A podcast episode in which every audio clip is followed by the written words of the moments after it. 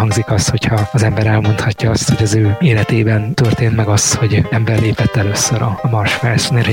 A magyar szakemberek által tervezett, épített eszközök a világűrnek a számos pontján megtalálhatóak, és világszinten nagy az érdeklődés a hazai űriparnak az eredményei iránt. Azért abban bízok, hogy ez nem olyan kapcsolatfelvétel lesz, mint a Függetlenség napja 1-2 című filmekben, hanem ennél barátságosabb.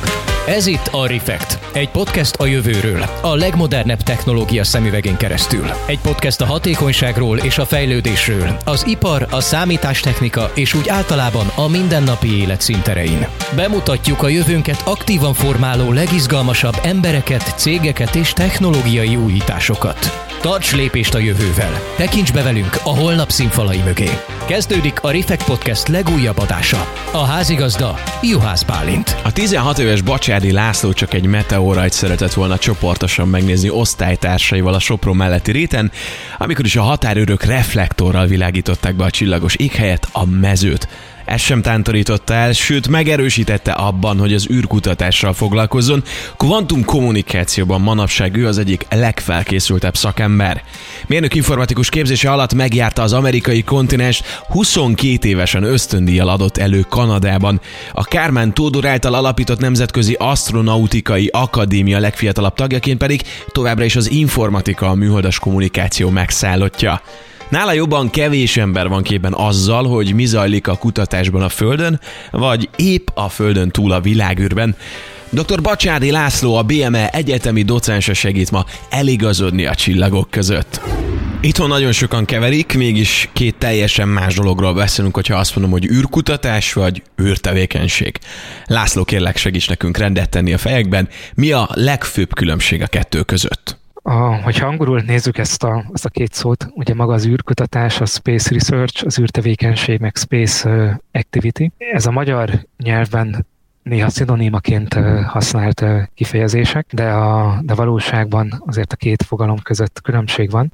Amikor elindult a, az egész világon az űrkutatás. Nyilván ennek a kezdetét különböző évszámokra lehet visszadatálni, de ha mondjuk az űrkorszak kezdetétől számítjuk, ami a Sputnik egy műholdnak az indítása 1957. október 4, tehát hogyha az űrkorszaknak a részét nézzük, akkor ott eleint, amivel foglalkoztak a, az emberek szerte a világon, az az űrkutatás volt. Mert szerettük volna megismerni azt, hogy milyen a világűr, meg szerettük volna megismerni a, a saját földünket is a világűrön keresztül különböző műholdaknak a mérései, vagy különböző űrszondáknak a mérései segítségével. És utána nagyon teltek az évek és évtizedek, egyre inkább az űrkutatásnak a, a világa az, az kiszélesedett, és elkezdtünk olyan tevékenységeket végezni, amelyhez hozzá kapcsolódnak azok az űreszközök, amelyek a, a Föld körül keringenek. Ezek tipikusan a, a műholdak, de ide lehetne sorolni mondjuk a nemzetközi ö, űrállomást is, vagy a további, vagy mondjuk a kínai űrállomást, vagy a további űrállomásokat, amelyeket ö,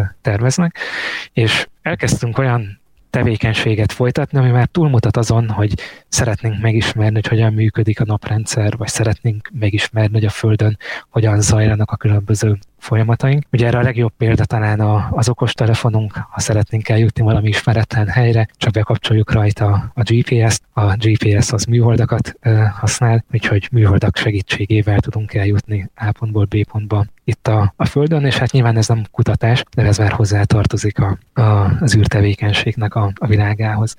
Úgyhogy amikor olyan kérdésekről beszélünk, hogy miért fontos a, mondjuk az űrkutatás, akkor én általában mindig vissza szoktam kérdezni, hogy magáról az űrkutatási részről beszélünk, ami csak egy szűkebb részhalmaza a dolgoknak, vagy az űrtevékenységről, ami nagyon sok mindent érinthet. Hogy mondjak egy, egy másik példát, mondjuk az űrtevékenységre, az, az mondjuk a mezőgazdaságnak a precíziósá tétele. Ugye nagyon régen még úgy műveltük a, a Földet, hogy kimentek az őseink kapálni a Földön.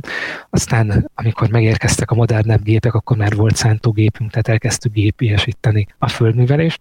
És hát most már eljutottunk odáig, hogy meg tudjuk csinálni azt, hogy valaki otthon bentül a lakásába, a tabletjén irányítja a traktort, ami szánt kint a, a földön, és arra is képes a szoftver, hogy megtervezze az optimális utat, hogy minél kevesebb üzemanyagot használjon el az a, az a traktor, ami megy végig a, a, a Földön. Nyilván ezt úgy lehet megcsinálni, hogy nyomon tudjuk követni azt, hogy a traktorunk pontosan hogyan halad, ehhez pedig megint szükségünk van például a navigációs műholdakra. Úgyhogy az űrtevékenység az, sokkal szertágozóbb módon megjelenik a mindennapjainkban, mint maga az űrkutatás. Hát most az aranykalászos gazdák lehet, hogy nagyot néztek, és már a tabletjükről szeretnék irányítani a traktorokat, de ne rohanjunk ennyire előre. Van esetleg pár olyan dolog, én hogyha jól tudom, akkor a mikrohullámú sütő is éppenséggel az űrtechnológia kutatásaiból jött, hogy vannak olyan dolgok még így a GPS-en kívül, amik a hétköznapokban már beépültek, de az embereknek eszébe sincs az, hogy mondjuk ez az 50-es évek óta az űr kutatásnak köszönhetően jött létre mondjuk tárgy, eszköz. Igen, van jó pár ilyen. Előtt ad említsek meg kettőt, ami meg nem ennek ö, köszönhető, mert sokan ezt szokták elsőként ö, ö, rávágni, hogy jó, ez, ez űrkutatás. Az egyik ilyen a teflon, a másik pedig a, a tépőzár de hát mindkettő az már, ö, már létezett az űrkutatás előtti időszakban, de például a tépőzár egy olyan, amit az űrhajósok is előszeretettel használnak. Ilyen pár példa, ami a, az űrkutatásnak köszönhető. Én mindig maradnék a, az okostelefonunknál, mert ez gondolom, hogy minden podcast hallgatónak ott van a zsebébe, vagy ott van körülötte. Az, hogy az okostelefonok elterjedtek, az az űrkutatásnak köszönhető, mert mikor a régi telefonokat, amelyek még nem voltak ennyire okosak, mint az új telefonjaink, azokat elcseréltük az újakra, elkezdtük az újakra lecserélni, akkor kellett valami, ami pozícionálja az új telefonokat, és ez a, ez a dolog többek között a kamera volt azt mondták a telefongyártók, hogy hát mostantól kezdve a, a telefonba már elhelyeztek egy kamerát is, amivel lehet fényképeket is készíteni. Nyilván 12 évvel ezelőtt még egészen más minőségű fényképeket tudtunk telefonnal készíteni, mint most 2020-ban, de az a kamera, ami a, az okos telefonokban van, az a, az a NASA-hoz köthető. A NASA-nak a mérnökei küzdöttek azzal a, a feladattal, hogy a naprendszerbe elküldött űrszondákra milyen kamerákat helyezzenek el, és volt korábban egyfajta technológia, amit használtak egyébként ez a CCD kamera volt, ők pedig kidolgoztak egy új képalkotási rendszert, ami annyira hatékonyabb volt, mint egy CCD kamera, hogy jóval kisebb helyen elfért, emiatt kisebb tömeget jelentett, emiatt olcsóbbá vált az űreszköznek a, az indítása. Na és ez a technológia került át például az okostelefonoknak a, a világába. Egy másik ilyen dolog, amiben nyilván felhasználjuk a az űrkutatásnak az eredményeit, azok a napelemrendszereinknek a tökéletesítése itt a Földön, hiszen a világűrben is szükségünk van napelemekre. De van még további jó pár olyan dolog, ami, amire szükségünk volt az űrben, és utána ez átkerült a, a Földre hogy kettő ilyen dolgot említsek. Az egyik az a dokkolás, amikor fönt vagyunk a világűrbe, és mondjuk megyünk egy űrhajóval, és szeretnénk hozzádokkolni az űrállomáshoz. Azért ez tipikusan nem úgy történik, hogy ott van az űrhajónak a kapitánya, és akkor ő egy botkormányt húzogat jobbra vagy balra, hanem ezt képesek vagyunk most már teljesen automatikus módon megtenni. Megnyomunk egy gombot, és akkor így dokkol az űrhajónk. És az automatiká, az, az automatikus dokkolási megoldásokat fel lehet használni itt a Földön, olyan gyárakban, amelyeket robotizáltunk, tehát robotkarok mozgatnak eszközöket, akik például autógyárokban használnak űrdokkoláshoz kitalált megoldásokat. Nem semmi. Akkor beszéljünk a magyar gyárakról, meg Magyarország szerepéről mondjuk az űrkutatásban. Van előnyünk abból, hogy beléptünk az ÉSA-ba? Mindenképpen van előnyünk abból, hogy 2015-ben csatlakoztunk az Európai Ügynökséghez, az ÉSA-hoz. A magyar űrtevékenység kezdetét 1946-ra datáljuk vissza, amikor Baj Zoltán elvégzett egy holdradar kísérletet, mint a Földről rádiójeleket küldött a, holdra, amelyek visszaérkeztek onnét. És hát amikor a, a, elindították a ezt fölvetek a, a Sputnik egy műholdat, és onnétól kezdve mind szovjet, később orosz, mint pedig amerikai, illetve további műholdak kerültek földkörüli pályára, akkor itthon már meg is alakult egy kis csapat, aki itt a műholdaknak a követésével, megfigyelésével foglalkozott. Egyébként ők a hazai űrkutatás megteremtőivé is váltak. És erre a történelmi örökségre azért könnyű volt alapozni, és kinőtt jó pár olyan terület, amelyben Magyarország világszinten is elismert tevékenységet végez, és amikor még a 90-es években elkezdtünk beszélgetni, mi mint Magyarország az Európai űrügynökséggel arról, hogy szeretnénk majd csatlakozni hozzá, akkor ilyen különböző lépcsőkön mentünk át, és 2015-ben jutottunk el oda, hogy teljes értékű tagok lettünk az Európai űrügynökségbe. És van jó pár olyan terület, ahol Magyarország eléggé erős. Az egyik ilyen például a sugárzás dózisméréshez kapcsolódik. Amikor Farkas Berci 1980-ban sor került az ő űrrepülésére, akkor itt hazai szakemberek kifejlesztettek egy olyan kis mérőegységet, aminek a segítségével lehet mérni az, hogy őt, mint űrhajós, mekkora mértékű kozmikus sugárzás érte a világűrbe. Ez azért fontos tudni, mert van egy limitje, egy határa annak, hogyha valaki űrhajósként kint van a világűrbe, akkor egész élete során összesen mekkora mennyiségű kozmikus sugárzás érheti. Ez a kozmikus sugárzás, ez, ez itt a Földön, itt a Föld felszínen nem veszélyeztet minket, mert hogy a Földünknek a, a légköre megvéd tőle. Hogyha valaki úgy dönt, hogy egész életét repülőgépen tölti, és 10 kilométeres magasságba, egyfolytában bizniszosztályon vagy első osztályba utazgat a hét minden napján, na akkor ő már egy kicsit nagyobb értéket szedhet össze, mint akik itt vannak a Földön, de nyilván az űrhajósokra jelente számottevő veszélyt. És hát Berci utazása előtt nem tudták mérni személyre szabottan a sugárzás dózist, és itt hazai szakemberek kitalálták a pille dózismérőt, 1980-ban BLC ezt használta, és azóta ennek számtalan variánsa már működött, a nemzetközi űrállomáson is, is rendszeresen használják, és többek között emiatt is kaptak meghívást hazai szakemberek, hogy működjenek együtt a, a NASA-nak a következő űrhajó fejlesztési küldetésében, az Orion küldetésben, ahol szintén sugárzás dozimetriai feladatot fognak végezni létezni. Mikor volt a legerősebb, vagy most a legerősebb a magyar űrkutató gárda? Lehet ilyen korszakokat mondjuk benne kijelölni? Én úgy gondolom, hogy amikor ott a 70-es évek végén, 80-as éveknek az elején sor került Bercinek az űrrepülésére, akkor azért egy hatalmas féketet adott az űrkutatásnak, hiszen nagyon sok tudományos kísérletet javasoltak Bercinek, hogy végezzen el.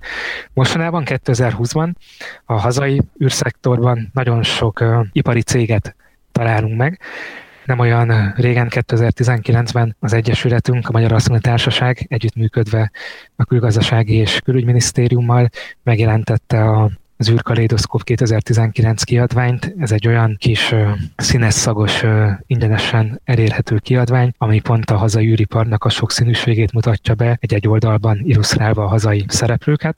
A kiadványnak most készítjük az újabb változatát, 2020-as kötetet, és hát a tavalyi évhez képest bővült a benne szereplő cégeknek a, a száma. Úgyhogy a, a hazai űrszektor, ami mondjuk a 80-as 90-es években még főként a, a kutatóintézeteket és az egyetemeken kutatást végző kutatócsoportokat jelentette. Az a 90-es évek óta azért eléggé széles cég spalettával bővült.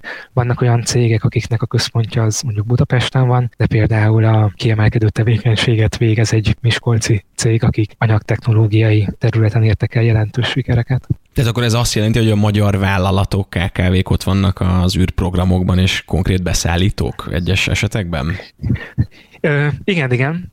Úgyhogy a, ez valahol ö, ö, Megdöbbentő, csak azért mondom, mert nem gondoltam volna, hogyha Miskolc mellett elautózom, hogy abban a gyárban ott konkrétan űreszközöket vagy olyan szenzorokat tesztelnek mondjuk, amik esetlegesen egyszer majd felkerülnek a világűrbe.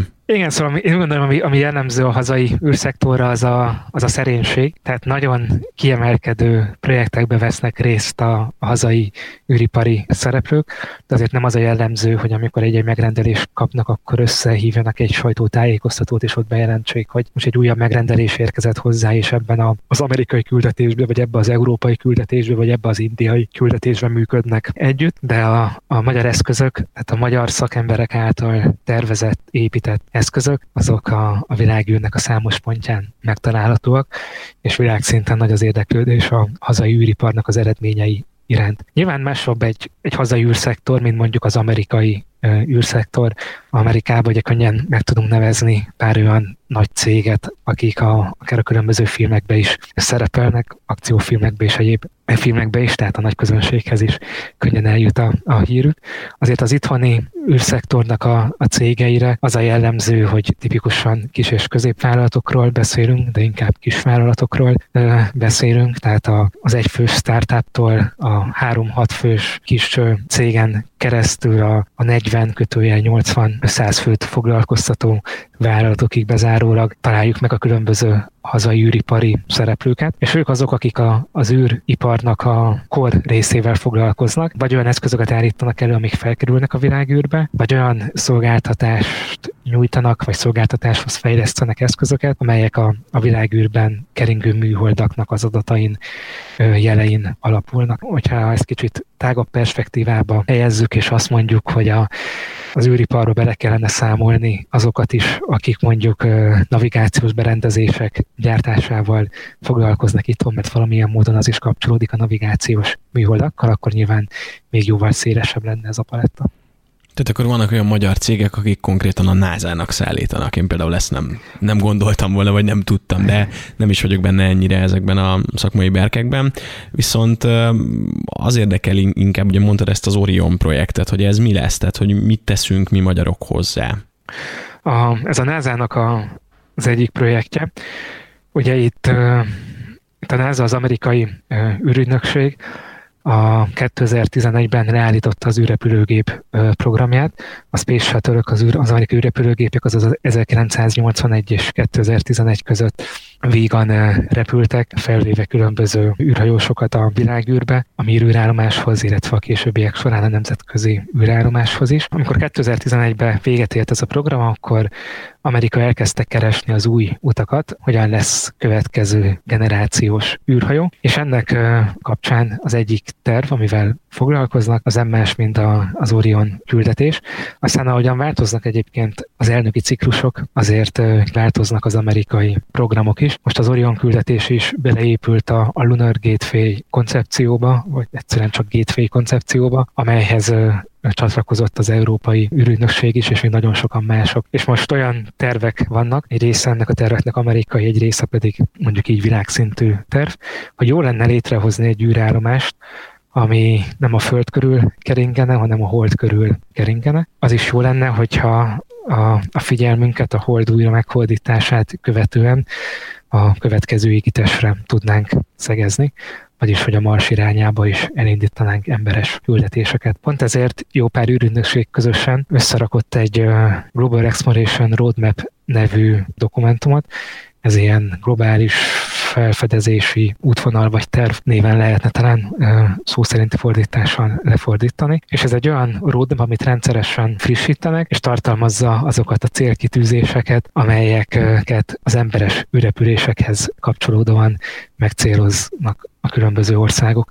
Én azért hangsúlyozom, hogy különböző országok, mert megint talán a, a science fiction irodalomnak, meg filmeknek köszönhetően Amerikára szoktunk általában elsőként gondolni, akkor, amikor űrkutatásról beszélünk. Elég erős az európai tevékenység is, de mellett még van jó pár ország, akik ott vannak a, a mezőnyben, ilyen például Oroszország, vagy India, vagy Japán, illetve Kínáról nem is beszélve, aki szintén jelentős űrtevékenységet folytat. Igen, most ők a hold túloldalára koncentrálnak, ugye legutóbbi információk alapján, tehát ők valami hold falut terveznek, vagy ők mit csinálnak ott? Ez jó tesz amúgy, hogy így verseny van? A kínaiak valóban a hold túlsó oldalára szálltak le, pont azért, hogy a, valami olyan részt derítsenek fel, ahol még nem járt küldetés az űrkutatási törekvésekben. Azért mindig felmerül az emberben a gyanú, hogy vajon az, hogy, hogy valaki mondjuk a Holdon úgy dönt, hogy ott létrehoz egy, egy békés szélú bázist, annak esetleg van-e valamiféle további felhasználási lehetősége vagy területe. Van egy egyezmény, amit aláírt a különböző országok, ez a világűr békés célú felhasználásáról szól. Ez az ENSZ egyezményhez, ez jelen pillanatban tartja magát mindenki. Ugye Donald Trump is már létrehozta a, az amerikai űrhaderőt, és egyre inkább úgy tűnik, hogy a különböző konfliktusok azok lehet, hogy a világűrben is tudnak majd eszkánálódni a fejünk felett. A holdfalu egyébként, mint koncepció, az pedig az Európai Ürügynökséghez kapcsolódik. Nem egy falut szeretne az Európai Ürügynökség a Holdon létrehozni, hanem az ÉZA főigazgatója Jan Wörner azért beszélt Holdfaluról, mert úgy képzeli el a, a Holdfalut, mint régen volt egy egy falu Európában, ahol a különböző mesterségekkel foglalkozó emberek letelepettek és közösen munkálkodtak a közösség érdekében. Nem egy faluépítésre hívott meg ténylegesen mindenkit, hanem inkább arra, hogy rakjuk össze azokat, amik vannak, és próbáljunk meg ebből kialakítani valamit.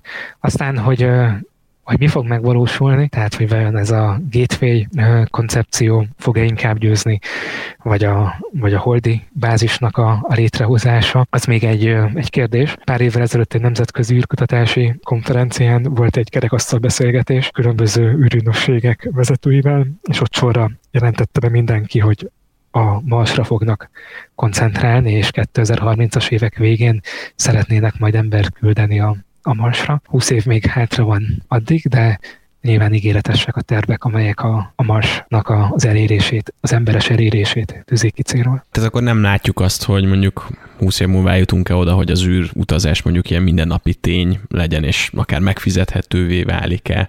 Tehát, hogy lesz-e mondjuk olyan gyors, élvezhető, hogy, hogy hogy oda elmenjünk a Marsra tényleg csak kiruccani hétvégére, vagy mondjuk lehet, hogy ilyen funkcionális lesz, mint, mint most az ötödik elem jutott eszembe, amikor elaltatják az utasokat fél évre, és akkor utána felébrednek, és akkor így mekkora lehet a, a mértéke? Hát én úgy gondolom, hogy a, ami fejlődni fog a következő évek során, az az űrturizmus, ami nem más, hogy hogyan töltsük el a az időnket, meg a, a pénzünket a föld körül keringve. Ugye egy híres uh, magyar űrturista, Csár Simanyéki 2007-ben és 2009-ben is járt a nemzetközi űrállomásnak a, a fedélzetén, de amikor 2011-ben leállították az amerikaiak az űrrepülőgép programot, onnétól kezdve az oroszok, akik korábban az űrturistákat felvitték a nemzetközi űrállomásra, onnétól kezdve az űrturist tának a férőhelyét inkább az amerikaiaknak adták el, és az amerikai legénységet szállították a nemzetközi űrállomásra. De akkor van több olyan cég is, aki űrutazást szeretne kínálni az ügyfelei számára. Ezek közül az egyik legrégebbi, ez a Virgin Galactic, ez Richard Bransonnak a, a cége, akik hát most már több mint 15 éve beszélnek arról, hogy majd előbb-utóbb el fog készülni az az űrrepülőgépük, amelynek a, a segítségével űrturisták el tudnak tölteni egy kis időt a, a föld felett. Az az időtáv, amire ők invitálnak, az igazából egy űrugrás, 5 perc fent a világűrben, vagy 10 perc fent a világűrben, de nyilván ez alatt az időszak alatt is már lehet látni azt, hogy a, a föld az, az gömbölyű, úgyhogy én minden lapos földhívőnek ajánlanám, hogy fizessen be rá egyszer, de vannak itt különböző további termek és tervek is, felfújható űrhotelek, ennek a készítésére a SpaceX-ről Elon Musk is felvetette azt, hogy akár e, turisták számára is tudna majd helyet kínálni a, a, az űrhajójába. Úgyhogy a, az űrturizmus ami a föld körüli űrturizmus lehet szerintem a következő lépés. Mint a Virgin Galacticnek a, a jegyára, az első ezer jegyet már el is adták, de egyébként egy ilyen jegyár az 200 ezer dollár per fő, és hát uh, megkérdeztük feleségemmel, nem volt nászutas kedvezményük, úgyhogy nem fizettünk be annó erre, de szerencsénk is volt, mert 2011-ben volt az esküvőnk, és ugye még 2020-ban se indult el a rendszeres programjuk. Egyébként ők azt tervezik, hogy hetente visznek majd fel néhány űrturistát a, a, a világűrbe. Említettük Elon Muskot, a SpaceX-el kapcsolatos tervekről, hogyha egy kicsi betekintést tudsz adni, hogy most ők hol állnak, mert amit látunk mondjuk így a mass médiából, hogy igen, most már van olyan rakéta, ami visszajön a Földre. Ez óriási áttörés, ez segítség lehet abban, hogy felgyorsuljanak ezek a folyamatok? Én úgy gondolom, hogy, hogy igen, amit ők a, a Falcon rakéta sorozattal, mondjuk a Falcon 9-essel meg a Falcon Heavy-vel elértek, az forradalmasítja azt, hogy az űr tevékenységre gondolunk. Hadd hozzak egy egészen másik példát. Nyilván, amikor elindult a, az egész légi közlekedés, és repülőgépekkel kezdtünk el utazni, akkor kezdetben a légi közlekedés az a gazdagoknak volt a, a kiváltsága. Lehet találni a neten olyan fényképeket, hogy öltönyben ülnek az urak a repülőgépeken, ahol bőrfotelek vannak, közben ö, szivaroznak, és ö, szépen kiöltözve vágtak bele a repülőjáratba. És ennek az volt az oka, hogy kevés volt a repülőgép, drága volt az előállítási költség. És gondoljunk bele abba, hogy most 2020-ban fapados forradalom mögött, nyilván most a koronavírus miatt drasztikusan visszaestek, a, visszaestek az utasszámok, de ezzel bízva abba, hogy, hogy hamarosan véget ér ez a, ez a vírus időszak. Szóval a, a, az látszik, hogy a, a légiközlekedési szektor egy viszonylag erős szektor, és nagyon sokan utaznak. De gondoljunk bele abba, hogy mi történne akkor, hogyha felszállnánk egy repülőgépre, Budapestről mondjuk elutazunk Párizsba, és amikor leszállunk, akkor nem az történne, hogy miután mi leszálltunk, utána szállnak be a visszajövő emberek, hanem ott a repülőtéren rögtön felrobbantanák a gépet, amivel utaztunk. És csak úgy tudnánk visszajutni Párizsból Budapestre, hogy épül egy újabb repülőgép, amire felszállhatunk és visszajuthatunk. Nyilván nem 10-20 euróba kerülne egy repülőjegynek az ára, hanem 1-2 millió euróba legalább. És valahol ez volt a, az űr tevékenységbe, hogy elkészítettünk olyan rakétákat is, illetve űrhajókat is, amelyek igazából egyszer használatosak voltak. Az Apollo programnak is a hatalmas rakétái, amikkel elindították a, az űrhajót, ami eljutott a Holdhoz, majd visszajött egy nagyon kicsi leszálló egység, ezek egyszer használatosak voltak, nem használtuk fel újra. Az amerikai űrrepülőgép program azt ígérte, hogy újra hasznosítjuk majd az űrrepülőgépeket, csak a, a, az 1986-os halálos Challenger katasztrófa, meg a 2000-es években bekövetkezett Kolumbia katasztrófa miatt sajnos egy-egy űrrepülőgép indítások között is hetek, sőt hónapok teltek el, annyiszor át kellett, annyira át kellett vizsgálni ezeket a gépeket. És Elon Musk ez forradalmasította azáltal, hogy olyan rakétákat készített, amelyeket újra lehet ö, használni. Karmesteri vezénylésre ezek maguktól visszatérnek a, a, a földre, és ö, ő olyan koncepcióba gondolkodik, ami ezt az újrahasznosítást lehetővé teszi. És ezzel viszont már el tudja érni azt, hogy hamarosan olyan dologról beszélhessünk, mint ami itt a repülőgépes párhuzamba volt, hogy felszállunk a repülőgépre, és amikor leszálltunk, akkor nem semmisül meg, hanem nyugodtan vissza lehet vele utazni. Tehát ő jelentős költségcsökkentést tudott elérni a Falcon rakéta sorozatával. Ez nyilván még hozzá kellett tenni azt is, hogy neki meg nagy ívű elképzelései is voltak, úgyhogy célul tűzte ki azt, hogy egy olyan nagy űrhajót építsen, annak a segítségével el tud jutatni embereket is a Marsnak a, a felszínére. És mit gondolsz így, akár csak így személyes véleményként ez össze fog neki jönni az ő életében? Bízom benne, a, már csak azért is, mert úgy gondolom, hogy ha, ha ilyen jellegű célkitűzések vannak, azok megint vissza tudnak hatni arra, ahogyan a mindennapjaink alakulnak. A Marsra való utazás az hosszú időt vesz igénybe, tehát nem tudunk oda jutni egy-kettő nap alatt a jelenleg használt kémia hajtóműves rakétáinkkal, hanem csak bizonyos időablakokban lehet oda elindítani űreszközöket, űrszondát vagy, vagy űrhajót, és a, az utazásnak az időtartalma az az több dologtól függ, de mondjuk az, hogy hat hónapig tart ö, oda jutni, ott el tudunk tölteni egy, egy kis időt, vagy sok időt, és utána megint jó pár hónapig tart, mire visszajutunk. És abba gondoljunk bele, hogy mennyi mindent kell ahhoz biztosítanunk, hogy embereket, emberek egy csoportját, sok embert attól függően, hogy mekkora az űrhajónk, eljuttassunk a Marsra, illetve onnét visszahozzunk. Csak hogy mondjak egy nagyon triviális példát, ha valakinek megfájdul a, a feje, akkor bevesz, és már nagyon fáj, akkor bevesz egy fájdalomcsillapító tablettát, amit itt a nem is kell gyógyszertárba elmenni, drogériákba is kaphatóak. És ezekre a, a fájdalomcsillapító tablettákra rá van írva, hogy minőségét megőrzi egy év, két év, három év vagy négy év. Sajnos ez a minőségét megőrzi dolog, ez nem érvényes a világűrbe. Tehát a Földön használt gyógyszereket nem tudjuk elvinni magunkkal egy ö, több hónapon keresztül tartó világűrbeli úthoz, mert elvesztik a, a szavatosságukat. Úgyhogy ha arról beszélünk, hogy szeretnénk eljutni turistaként, vagy marsi állampolgárként, a leendő marsi állampolgárként a, a Marsra, akkor meg kell oldani az orvosságnak a, a kérdését. És hogyha lesz majd arra technológiánk, és erre már vannak nagyon jó kísérletek, hogy a világűrben hogyan állítsunk elő hatékonyan orvosságot. Ezt a technológiát fel tudjuk használni itt a Földön is, hogy még jobban, még hatékonyabban tudjunk előállítani gyógyszert. Ugyanez hozzá tartozik, vagy hozzá kapcsolódik ahhoz is, hogy a, nem tudunk magunkkal elvinni elegendő élelmiszert ilyen nagy távolságra.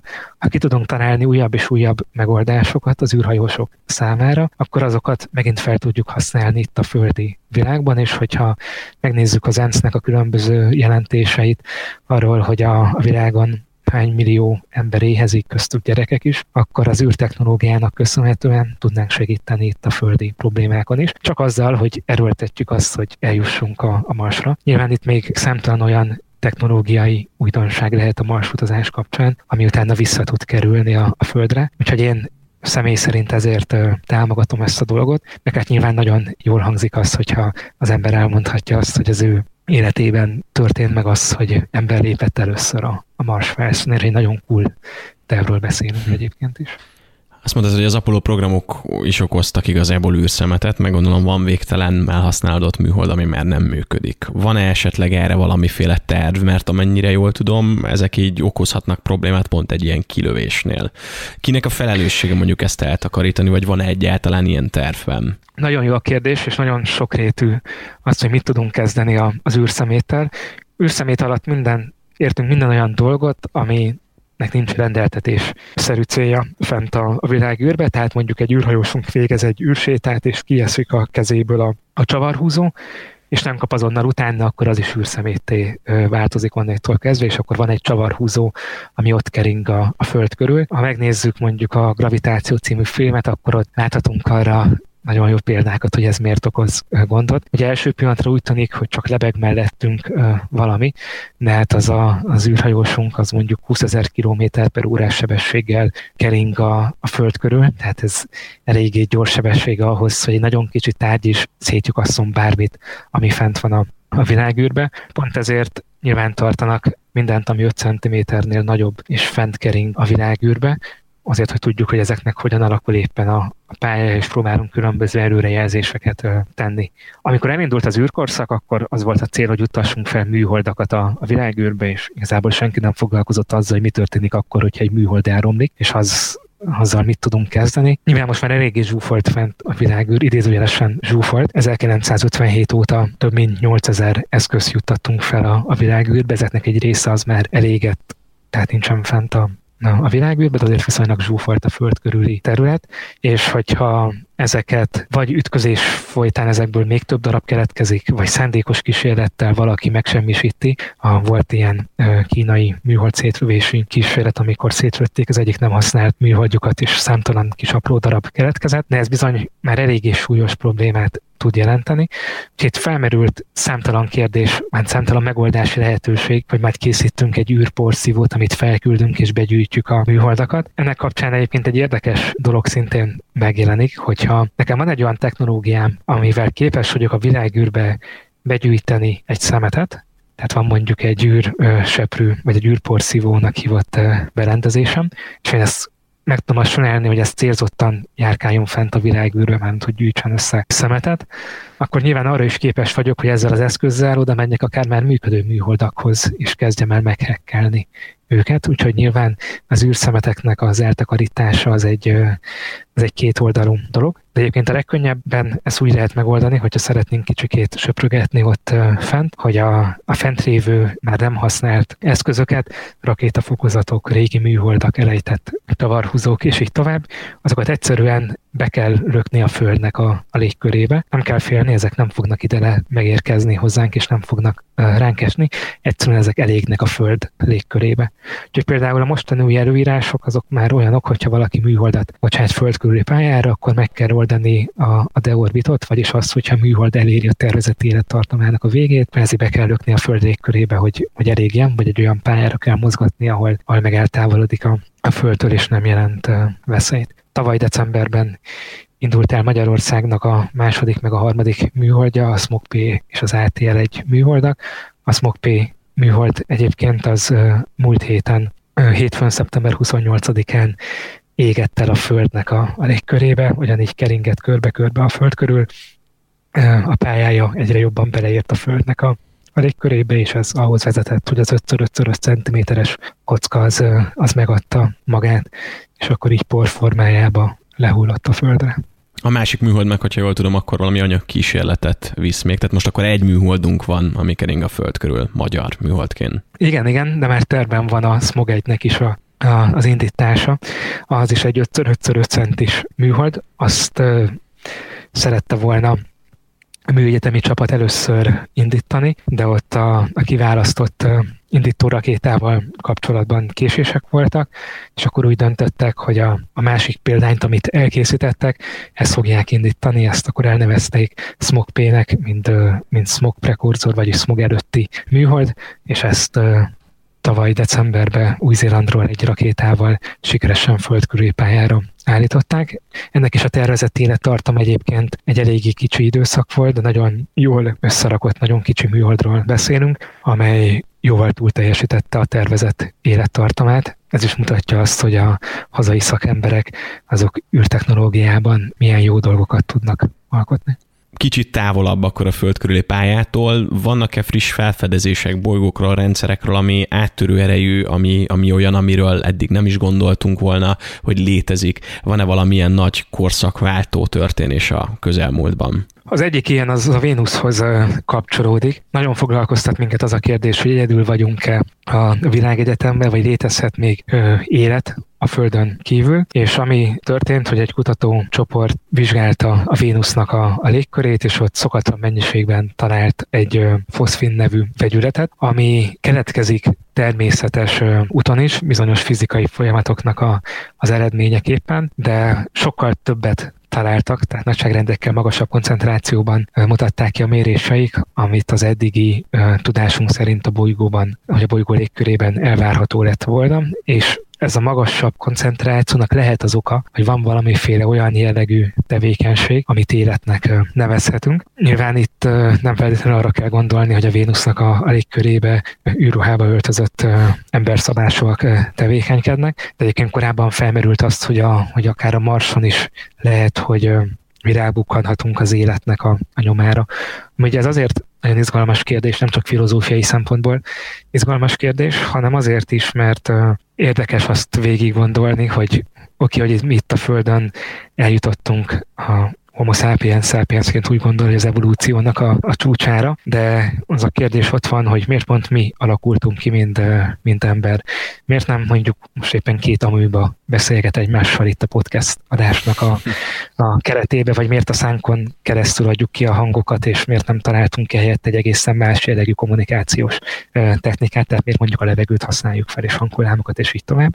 Ha meg tudjuk érteni azt, hogy hogyan alakulhatott ki az élet más bolygókon, és ott mi történhetett vele, vagy hogyan fejlődhetett, az segíthet megérteni itt a földi életünkre rejtőző különböző veszélyeket is. Aztán van egy másik kérdés, ami, túlmut, ami szintén a Vénuszhoz kapcsolódik, de túlmutat rajta, ez pedig az, hogy sokan foglalkoznak azzal, hogy a vagy SETI kutatást folytatnak. Ez nem más, mint a Földön kívüli értelmes technikai civilizációnak a keresése. Ez két külön dolog, mert akik mondjuk a Vénusz légkörében lévő foszfin nyomán azt mondják, hogy a Vénusz légkörében lehet, hogy van élet, ők nyilván nem olyan életre gondolnak, akivel kapcsolatba tudunk lépni. A SETI kutatással foglalkozó szakemberek viszont hozzánk hasonló technikai civilizáció nyomát keresik, olyan civilizációjét, aki képes kommunikálni egy másik civilizációval, és ez is egy nagyon érdekes jövő mutató irány, mert abból a szempontból, hogy ennek a kutatásnak lesz valaha is eredménye, akkor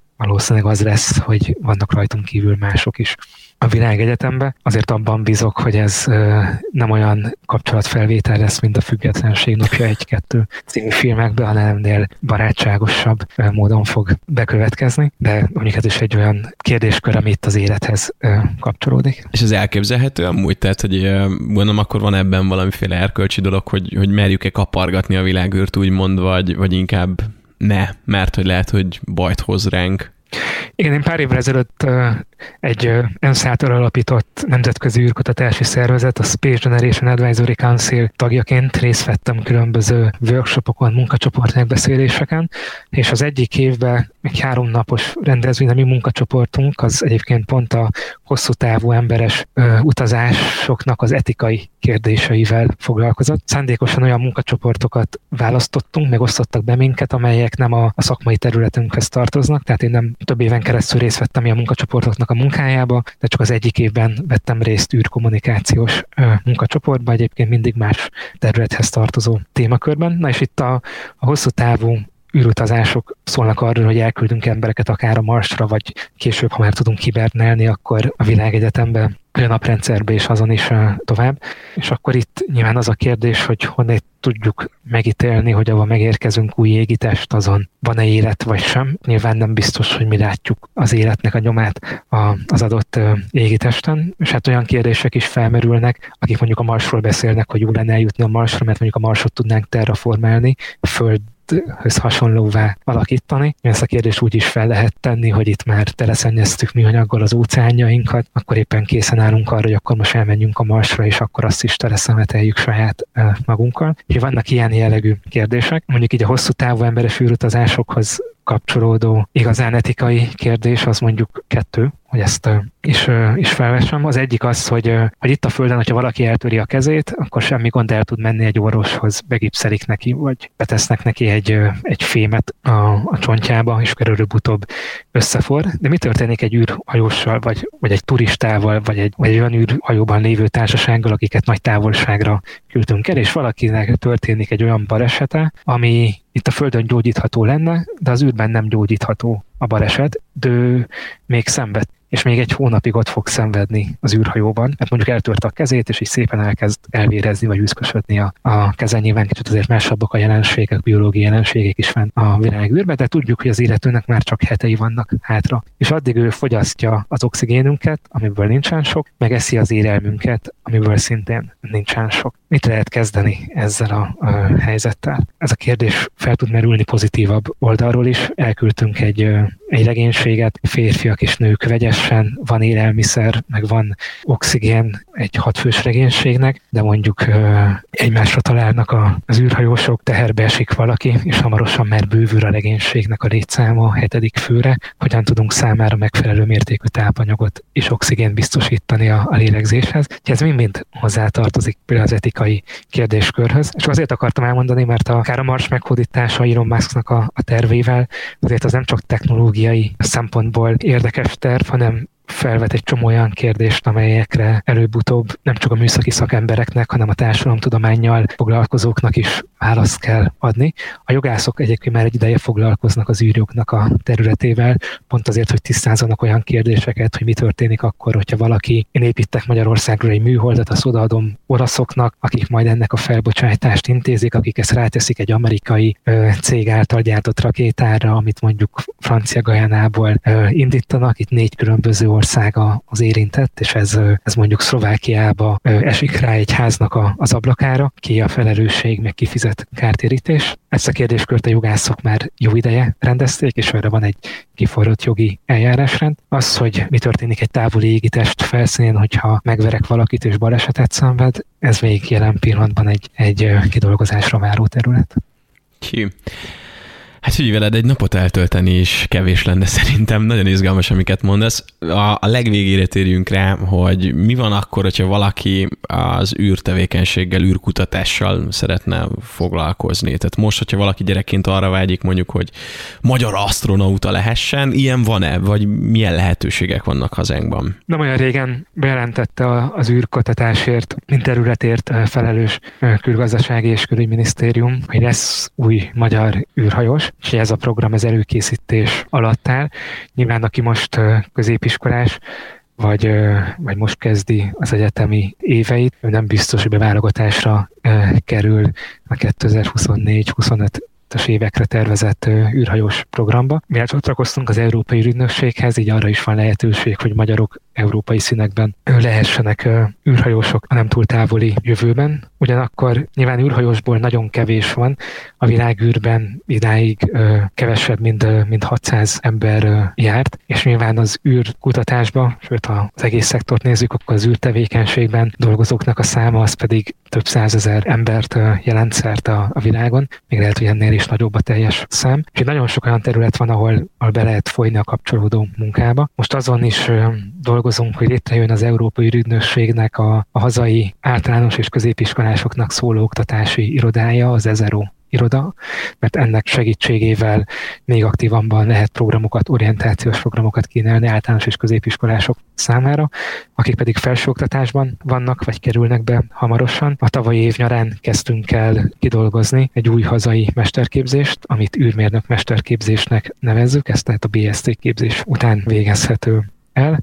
Nem olyan régen kaptuk meg a hivatalos értesítést, hogy elfogadták a szakrétesítési eljárást, most pedig éppen készítjük elő itt a, a kapcsolódó szaknak az indítását a műegyetemen, úgyhogy abban bízunk, hogy nem sokára a műegyetemnek a mesterképzésére jelentkező hallgatók számára már egy két éves űrmérnök mesterképzés is fel tudunk ajánlani. Egyébként az eltén például ott pedig van egy, egy ilyen űrkutató szakirány, hogyha valakit érdekel a geofizikának a világa, akkor ott az egyik mesterszakon, ami a geofizikus mesterszak be tud kapcsolódni az űrkutatáshoz kapcsolódó tevékenységbe. És hát abban is bízok én személy szerint, hogy a következő évek során még több hazai felsőoktatási intézmény oktatási palettáján tud megjelenni olyan szak, ami az űrkutatáshoz vagy az űrtevékenységhez valamilyen módon szorosan vagy lazábban kapcsolódik nem feltétlenül tudja egy középiskolás, hogy ott érdekli az űrkutatás, vagy, vagy sem. Úgyhogy a szakmai egyesületünk, a Magyar Asztronautikai Társaság, az minden évben szokott egy űrtábort szervezni középiskolások számára,